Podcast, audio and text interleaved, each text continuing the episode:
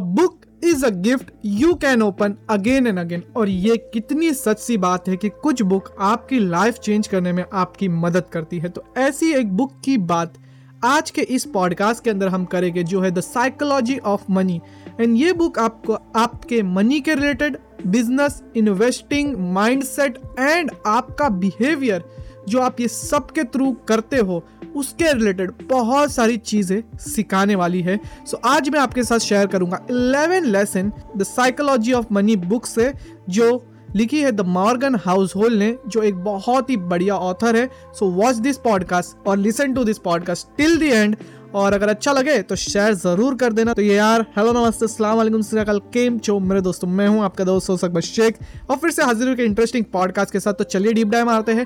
पहला लेसन है ये बुक से being rich and wealthy is not the same देखो यार यूएसए के अंदर और इंडिया के अंदर भी बहुत सारे लोग लॉटरी खेलते हैं। अब कुछ लोग तो लॉटरी से अमीर बन जाते हैं।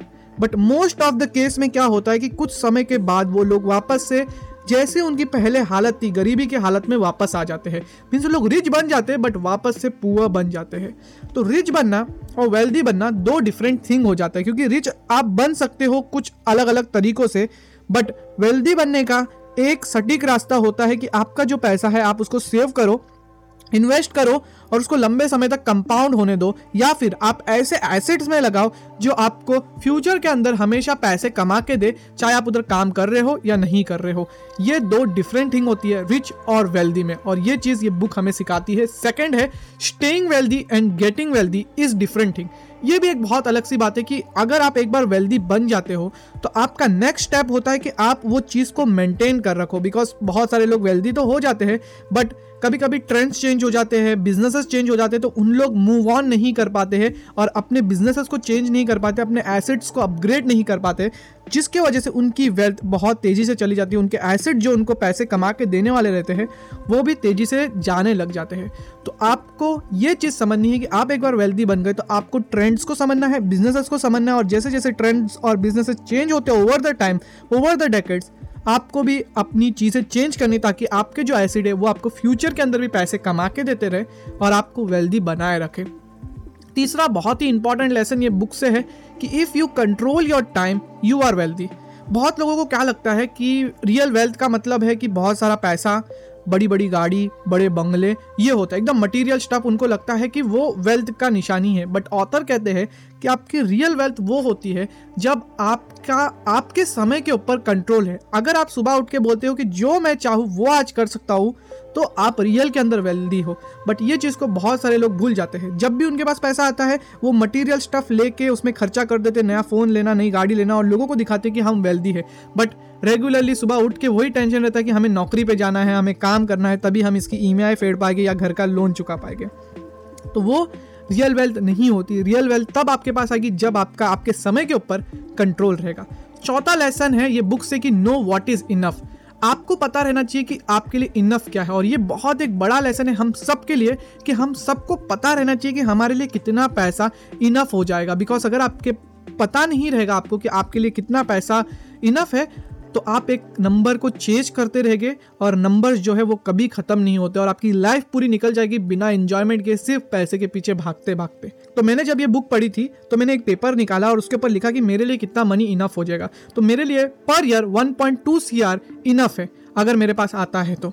और अगर मैं कुछ मटेरियल चीज़ें आलतू फालतू चीज़ें हटा दूँ तो ये नंबर और भी तेज़ी से नीचे गिरेगा। और ये नंबर आज के डेट में कुछ बड़ा नहीं है, क्योंकि इन्फ्लेशन जितनी तेज़ी से बढ़ रहा है, आने वाले दस सालों के अंदर ये चीज़ एकदम कॉमन चीज़ होने वाली है, जो भी हाई पेइंग जॉब्स रहेंगे उसके लिए। तो ये एक बड़ा नंबर नहीं है। ये फ्यूचर की प्लानिंग के साथ मैंने ये नंबर को चुना है कि आने वाले 10 से 20 साल के अंदर भी ये नंबर अगर मेरा चेज होता है तो मुझे इनफ होता है। पर ईयर की बात करो ठीक है? बहुत लंबे समय के लिए नहीं। पर ईयर की बात करो कि एक साल मिले तो दूसरे साल इन्वेस्ट करके इससे मैं अच्छे से पैसिव इनकम कमा पाऊँ। तो ये आप भी कर सकते हो। आप एक पेपर लो और उसमें लिखो कि आपको कितना पैसा चाहिए घर खरीदने के लिए, एक गाड़ी खरीदने के लिए। आपको कितना हर रोज़ का खर्चा जाता है, हर महीने का खर्चा जाता है, हर साल के अंदर क्या क्या चीज़ें करते हो क्या क्या ट्रिप प्लान करते हो। सब चीज़ आप लिखोगे तो नंबर कुछ बड़ा नहीं रहेगा यार। एक एक करोड़, दो करोड़ के करीब करीब ही नंबर रहता है। बहुत बड़ा सौ करोड़, डेढ़ सौ करोड़ चाहिए, वो नहीं रहता है। छोटा नंबर ही रहता है और आज के दिन जितनी तेज़ी से मार्केट के अंदर पैसा आ रहा है, आप आने वाले पाँच सालों के अंदर वो चीज़ें अचीव कर सकते हो। मेरे हिसाब से तो ऐसा है। पांचवा लेसन ये बुक से मैंने सीखा है, वो है लक प्लेस इट रोल और ये चीज़ से मैं पार्शली अग्री करता हूँ, मैं पूरा अग्री नहीं करता हूँ। इसके अंदर ऑथर ने कहा है कि लक का भी एक बहुत बड़ा रोल होता है आपकी लाइफ के अंदर। बट मैं ये चीज़ से इसलिए अग्री नहीं करता हूँ क्योंकि लोग है ना लक का बहाना लेके ना, काम करते ही नहीं है। बट ऑथर ने कहा है कि अगर आप कंसिस्टेंट हो डिसिप्लिन हो, लोगों के लिए पॉजिटिव सोच रहे हो, खुद के लिए पॉजिटिव सोच रहे हो तो आपके लिए लक आपका फेवर करेगा। ये चीज़ ध्यान देना। बट बहुत लोग ये चीज़ को गलत तरीके से लेके कि लक अपना रोल प्ले करता है मतलब मैं लकी नहीं हूँ, मैं तो अनलकी हूँ, मैं तो काम ही नहीं करूँगा, मैं तो यही नहीं करूँगा, मैं तो वही नहीं करूँगा। इसलिए मैं ये चीज़ को बहुत ज़्यादा इलेबरेट करके नहीं बताना चाहूँगा। इससे मैं पार्शली अग्री करता हूँ कि लक अपना रोल प्ले करता है बट अगर आप कंसिस्टेंट हो हार्ड वर्क हो एफर्ट दे रहे हो, लोगों के लिए पॉजिटिव सोच रहे हो, खुद के लिए पॉजिटिव सोच रहे हो you will get what you want ये चीज़ मैं मानता हूँ। छठवा लेसन ये बुक से मैंने सीखा है लिव बिलो योर मीन्स मतलब ये बुक के अंदर बताया गया है कि अगर आप अपने मीन्स को, अपनी डिज़ायर्स को काबू में नहीं रखोगे you will not get rich ये चीज़ ये बताते हैं, अगर आप एक नॉर्मल बंदे हो नॉर्मल लाइफ के अंदर जी रहे हो इलॉन मस्क की बात नहीं कर रहे हैं जब भैया की बात नहीं कर रहे, एक नॉर्मल पर्सपेक्टिव जो हमारी आम जनता है, उनके लिए बता रहे क्योंकि अगर आप एक सैलरीड पर्सन हो और आप अपना पूरा पैसा नए नए मोबाइल खरीदने में, नई गाड़ी खरीदने में, घर का ई भरने में, ये सब करने में अपना पैसा पूरा डाल रहे हो, अपने लिए सेव नहीं कर पा रहे हो you will get to nowhere यार, क्योंकि इन्फ्लेशन इतनी तेज़ी से बढ़ रहा है, महँगाई जो है वो इतनी तेज़ी से बढ़ रही है, उसकी, उसको इन्फ्लेशन बोला जाता है, जिस वजह से आपका पैसा जो है धीरे धीरे कम होता जाएगा। तो आपको अपने पैसे को ऐसे एसिड में लगाना ज़रूरी है, जो वो इन्फ्लेशन से तेज़ी से बढ़े। और अगर आप अपने ट्वेंटीज़ में हो प्लीज़ शो ऑफ़ करने मत जाओ। प्लीज़ शो ऑफ़ करने मत जाओ बिकॉज़ हम लोग ये सोचते हैं कि लोग हमें देखेंगे, लोग हमारे लिए बहुत सारी चीज़ें सोचेंगे, अगर मैं ये गाड़ी में घूमूँगा, अगर मैं उसमें घूमूँगा but in reality no one's care ये चीज़ मैंने बहुत हार्ड वे में सीखी है और ये आपको एक बड़े भाई की तरह एक्सपीरियंस मेरा बता रहा हूँ। सातवां लेसन जो ये बुक से मैंने सीखा है, वो है if you are losing your sleep no investment is worth it अगर ऐसी कुछ इन्वेस्टमेंट आपने की है जो आपका रातों की नींद उड़ा दे रही है, रातों के चैन उड़ा दे रही है तो वो इन्वेस्टमेंट आपके लिए वर्थ इट नहीं है बिकॉज़ इन द एंड आप सब इन्वेस्टमेंट लेके आसमान में नहीं जाने वाले हो। वो ज़मीन पे ही रहने वाली, वो लोगों के अंदर ही बटने वाली है। क्योंकि कद्दू कटेगा तो सब में बटेगा। वैसे आपकी इन्वेस्टमेंट आप जब टपक जाओगे, कटेगी तो सब में ही बटेगी। तो इसलिए ऐसी कुछ इन्वेस्टमेंट मत करना जो आपकी नांदो नांदो नहीं, रातों की नींद उड़ाती है मेरे लिए ये कुछ एक साल पहले की बात है, मैंने डॉज कॉइन के अंदर इन्वेस्ट किया था। एक साल नहीं छः या सात महीने पहले की बात है। डॉज कॉइन का अंदर इन्वेस्टमेंट किया था और उसने मेरी रातों की नींदों को बहुत तेज़ी से उड़ा दिया था, क्योंकि मैं जब सोता था इंडिया के अंदर तो यूएसए के अंदर सुबह होती थी और वहाँ ट्रेडिंग चालू होती थी। लोग अच्छे से ट्रेड करते थे, बहुत ऊपर जाता था, बहुत नीचे जाता था, मैं सोचता था, अरे यार, अभी इतना ऊपर गया था, मैं बेच देना चाहिए था। रात को तीन तीन बजे उठ के मैं देखता था कि डॉच डॉच कॉइन का प्राइस ऊपर गया, अभी बेच दूँ, नीचे गया है क्या, अभी ऊपर गया है क्या। सो ऐसे इन्वेस्टमेंट मत करो प्लीज़ बिकॉज़ आपकी रातों की नींद से ज़्यादा महँगी चीज़ कुछ नहीं है कौन सी अच्छी इन्वेस्टमेंट नहीं है। मेरे हिसाब से तो ऐसा आप, आपके लिए कैसा है वो आप ज़रूर चेक कर लेना। आठवां लेसन ये बुक से है कि save as much as you can इसके अंदर ऑथर का मतलब ये नहीं है कि आप माइजर बन जाओ कंजूस मारवाड़ी बन जाओ जेब के अंदर छड्डी के अंदर पैसे छुपा छुपा के रखो। ये मतलब नहीं है। उनका मतलब सिर्फ़ इतना है कि आपको मटेरियल चीज़ों से अपना ध्यान थोड़े समय के लिए हटाना है। थोड़े समय के लिए मतलब लंबे समय के लिए हटाना है। और वो पैसा अच्छी जगहों पे लगाना है। बिकॉज़ इसका नाइन्थ लेसन ही ये है कि कंपाउंडिंग की पावर को समझो। जब आप छोटी छोटी इन्वेस्टमेंट अच्छी जगह पे, लंबे समय के लिए कंसिस्टेंट वे में करते हो तो आपको एक बहुत बड़ा वाला रिज़ल्ट मिलता है। बट ये चीज़ लोग समझते नहीं है। लोग समझते कि हम सेव करेंगे तो कल का कौन ध्यान देगा? क्योंकि आज ही ज़िंदगी है, कल किसी ने देखा है, ये, वो ये, वो, ऐसा कुछ डायलॉग है ना कि आज ही जी लो, कल किसी ने, कल किसने देखा है, वैसा कुछ सोचते हैं लोग। बट कल तो आप ज़िंदा रहोगे ना यार, परसों भी रहोगे, नरसों भी रहोगे। बहुत कम चांसेस है कि आप कल मर जाओगे। ठीक है? मैं ये नहीं बोल रहा हूँ कि आप मर जाओ, बिर जाओ बट मैं बता रहा हूँ, एक छोटा सा एग्ज़ाम्पल दे रहा हूँ यार। तो कंपाउंडिंग जो है, वो लंबे समय के अंदर वर्क करती है बट लोग समझते हैं कि अगर हम रातों रात अमीर नहीं बन रहे हैं तो हम कुछ नहीं कर सकते लाइफ के अंदर। हमें रातों रात ही अमीर बनना है, हमें बहुत ज़्यादा पैसा रातों रात चाहिए लॉटरी लग जाए, ये लग जाए, वो लग जाए। बट समझो यार, अगर आपको अमीर बनना है या फिर एक अच्छी वेल्दी लाइफ जीनी है, आपके टाइम के ऊपर आपका कंट्रोल रहे तो आपको कंसिस्टेंट वे में लंबे समय के लिए इन्वेस्टमेंट करनी पड़ेगी। आप रातों रात अमीर नहीं हो सकती बिकॉज़ कंपाउंडिंग की पावर धीरे धीरे ऊपर जाती है और उसके बाद वो एक्सपोनेंशियली वर्क करती है। ये एक छोटी सी बात अपने दिमाग के अंदर गाट मार के रखना। दसवीं चीज़ दसवां लेसन है, मेरा फेवरेट पर्सनल फेवरेट लेसन है द कार पैराडॉक्स इसने मेरा माइंड ब्लो करके रख दिया यार ये ये लेसन ने। और इसने मुझे बताया कि हाँ सही बात है और ये ऑथर ने बहुत ही सही तरीके से लिखा है, ज़्यादा सस्पेंस नहीं बनाऊँगा, आपको बताता हूँ। कि अगर आप एक नई कार लेते हो, महँगी लेते हो या नहीं लेते हो, दोनों, ठीक है? और वो लेके आप बाहर जाते हो और लोग जब आपकी कार को देखते हैं तो आप क्या सोचते हो पता है? अरे भाई, लोग अपने बारे में सोच रहे हैं कि अपुन कितना रईस है, भाई, अपुन कितना हैंडसम दिख रहा है, अपुन तो भाई टाइगर स्ट्रॉप है, ऋतिक रोशन है, ऐसा आप सोचते हो। बट इन रियलिटी जो लोग आपको देख रहे हैं, वो सोचते हैं कि अगर मैं वो गाड़ी में रहता तो मैं कैसा दिखता और लोग मेरे बारे में क्या सोचते थे? अगर मैंने वो नए कपड़े पहने रहते थे तो मैं कितनी अच्छी दिखती थी या मैं कितना अच्छा दिखता था? मुझे कितने लड़के लोग दिखते थे, मुझे कितनी लड़कियाँ दिखती थी।